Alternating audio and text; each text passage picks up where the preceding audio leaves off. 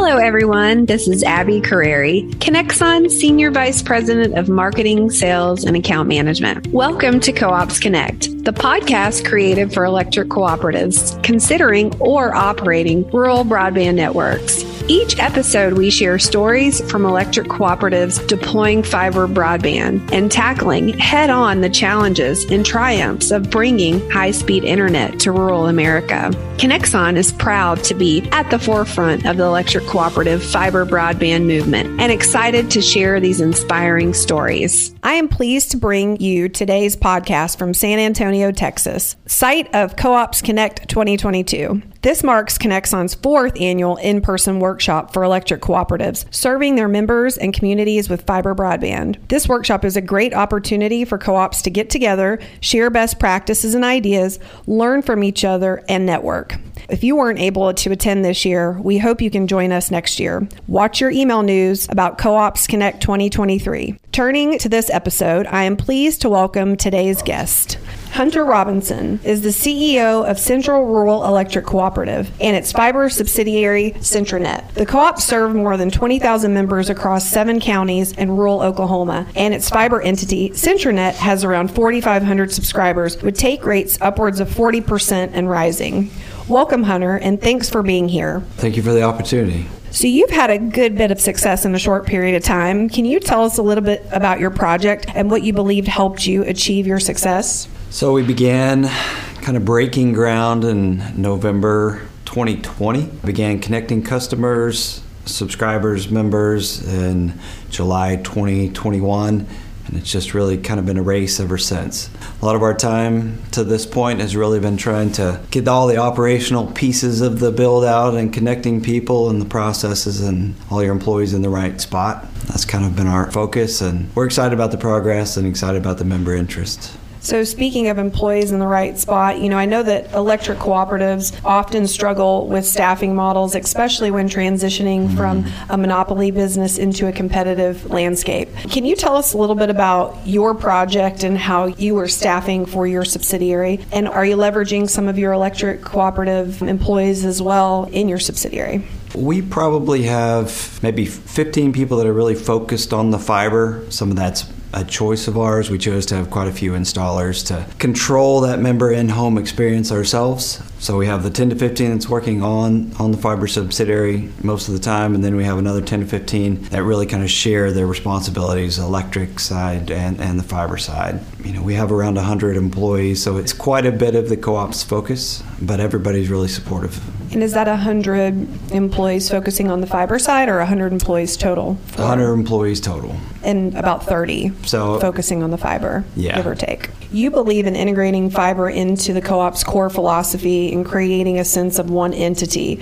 Can you talk about that and why you think it's important? We found that you get a lot more buy in from the members, from the employees, from the community when everyone associated with the co op is really supportive, understands how the project is going, understands why we're doing the project, and the more information you can share, more like one team pulling in one direction instead of two separate entities kind of vying for resources. It's a lot better relationship. I don't know if you heard in my panel where I said passion is contagious, and exactly. if you can get people passionate as you are about things, it just spreads like wildfire. Yeah, before we made the decision to kind of get in broadband, I brought in a manager from a co-op in Missouri, and one of the things he says when you get into it, it'll change the culture of the organization and uh, even your membership within a short period of time. And, and we found that it did.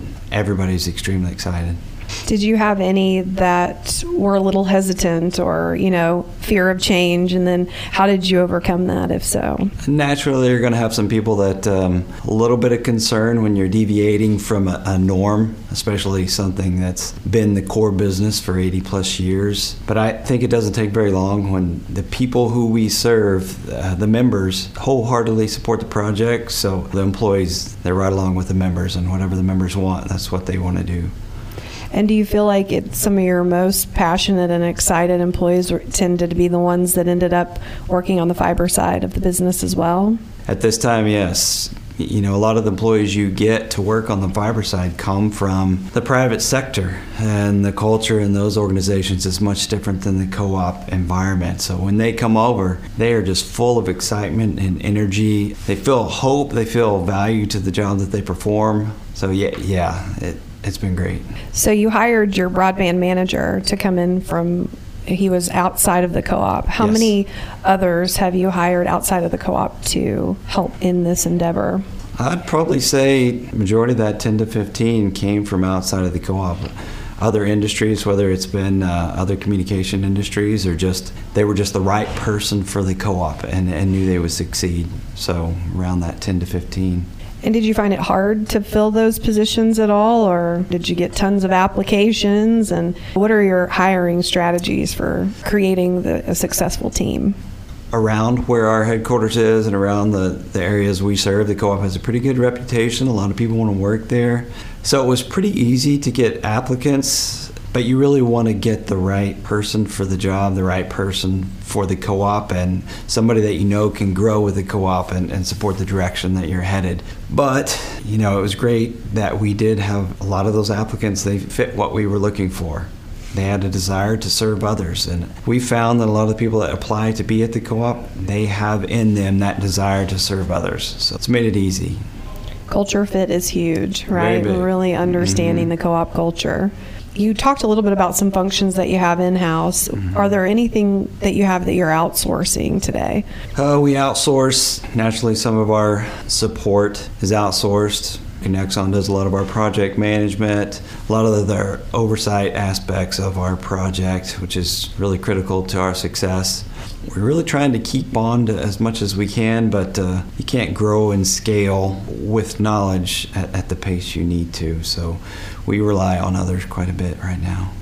Speaking on relying on others and collaborating, I know that the state of Oklahoma has launched a broadband coalition. Can you talk about when that was formed, what role you play in, in that, and give us a little information on, on the coalition?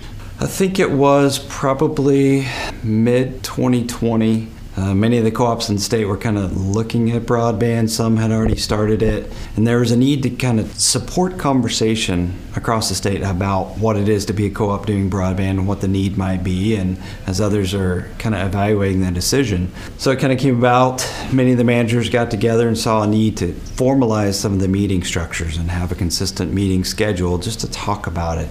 And that kind of started it all back in 2020 and 2021. We really got started uh, rolling into seeing how we can work together, whether it be through shared services or grant submission. We found it very important to be able to compete with those private providers that exist right now. We wanted to present ourselves as a larger entity. So we one of our first projects we began was um, kind of creating a, a grant template that all the cooperatives across the state could use to submit to the state for ARPA funds. I think that was really positive for us as a as a state, positive for us cooperatives that were doing broadband, some that were looking at it, because the legislators then got to see that if we consider the co-ops, they're going to cover a large portion of the state, and co-ops have been successful. Look at these other examples like OEC and East Central and Lake Region and Northeast, who who have been successful and really uh, support the needs of the rural areas. So that was one of our first tasks. Have you received any positive feedback or success from that yet, or have any of the other co ops who are part of the coalition? I think it's helped name recognition, if, if nothing else, at, at the Capitol. They began to think of you as a, a real force for getting communication into the rural area when you present yourself in that format. We communicate with the legislators. We have a website, we have a newsletter we send them, and, and all that information it has big numbers. The amount of dollars being spent in the state, the amount of people being connected, the amount of miles being constructed and that just keeps going up. You know, every month that's going up substantially, and I, I think that's making them take notice of us. They see we're doing what others don't want to do and are not willing to do, and they have not given us a dime yet, and we're still going. I mean, we would like to think that it will ultimately pay out when it comes time for some grants to be awarded. We think it will. How much funding is available in your state, and can you talk to how that will impact all the cooperatives by receiving this funding and the membership? Yeah, I forget the exact number. Maybe it's around 250 million in ARPA funds, and then you'll have some of the more federal funds that come later. Significant impact to the rural environment in Oklahoma. Three or four co-ops that they're really basing their go no go decision based off of those funds. They may be concerned about their density, may be concerned about competition in the area. So it, it would be critical, but you know, a little bit of the state awarded funds would basically you'd have half the state covered with co-op sponsored broadband. Pretty powerful. I would say that it would also help you reach your members at a faster pace as well, right? The more funding you have, the more crews that you can have out there to get to your membership. Definitely, money helps. So, what would be some of your advice that you'd have for others who are starting this journey in different states? I would say don't dismiss it. Don't dismiss the concept that broadband isn't a critical service. I think everybody is beginning to understand that it's from government programs to schooling to work, it, it is becoming a critical service just as important as electric. And there's funding there which support that. So take your time, evaluate the decision, move forward if you feel it's right for you, talk to others. It's definitely one that you, you won't regret if you make it. And what are some of the biggest challenges you'd say that you've faced along the way, and then how have you overcome them? And any advice for those out there starting their broadband journey? I'd say there's no need to reinvent the wheel. Um, while there will always be challenges in a project of this magnitude, leaning on others has substantially kind of alleviated many of those. Every day's tough, every day there's new hurdles but use the network around you. Co ops have always worked well together. Reach out. It's very powerful and unique that we are allowed to reach out to other states, a manager you don't even know. Ask advice, ask for guidance, and, and you can receive it. So don't be afraid to ask.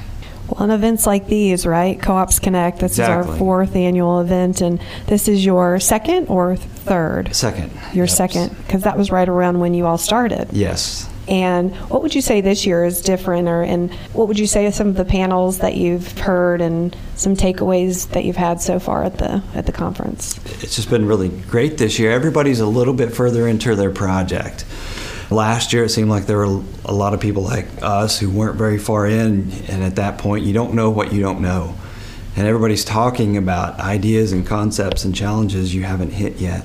This year is been really neat because many people are two or three years in their project and uh, beginning to talk about strategy, beginning to talk about, um, you know, what's your long term plan? How do you deal with these issues when you have thousands of members or customers? So it's been really good.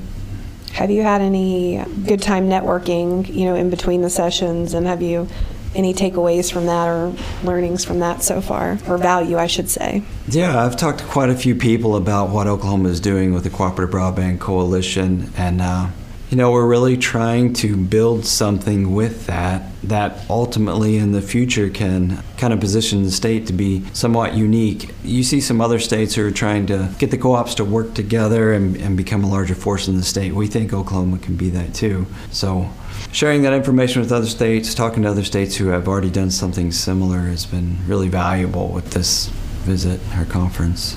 I wonder what it would be like if you could collaborate and get all the states together and come in from a national way, how that would. That would be great.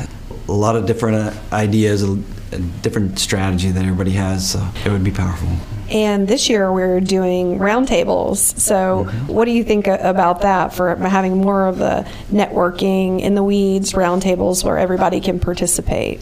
I think the roundtables are a great idea because a lot of the challenges we face, some of the ones that we get hung up on, are the details. It's the very operational process that you can't figure out. Something simple as connecting SCADA devices or workflow through billing. Just simple things like that sometimes just cause you to spin your wheels for a little while. So hearing from hearing from others how they've addressed those issues and worked through them, there's value sometimes from the operational aspects. And how many people from your team do you have here this week? Uh, we brought three this year. Yeah. And what were all their roles in, in the company? Um, I brought the president of Fiber, uh, Mark Prather, who's really the one managing and leading the project and leading the team, and he's doing a great job. And brought our system engineer, Yuvaraj Kandaswamy, as most people call UV. He's here really talking about SCADA And the smart grid. And smart grid, yes. And then yourself as well. Right. So we're, we're glad to have you and we Yeah. thank you for coming and then also um, being on a panel as well to share all of the good stuff that's going on in your co-op and in the state of Oklahoma and the movement that you all are putting together in the state with the coalition I think is, is wonderful and I hope to see others do that and like you said the the bigger the force the more visible it is to those powers that be that have that hold the keys to the, the funding that could really help these communities. I don't think I have anything else, Hunter. I know you want to get back to some of the sessions that we have left, but I really appreciate your time. Thank you for joining me on this episode of Co-ops Connect, and thank you for joining us here today at the workshop. Thank you for listening. Co-ops Connect is brought to you by Conexon, the industry leader in rural fiber network design and construction management. We'd love to hear from you if you have any questions and topics you'd like us to cover in future episodes. Please email us marketing at conexon.us with your suggestions or for more information on how we support electric co-ops deploying broadband.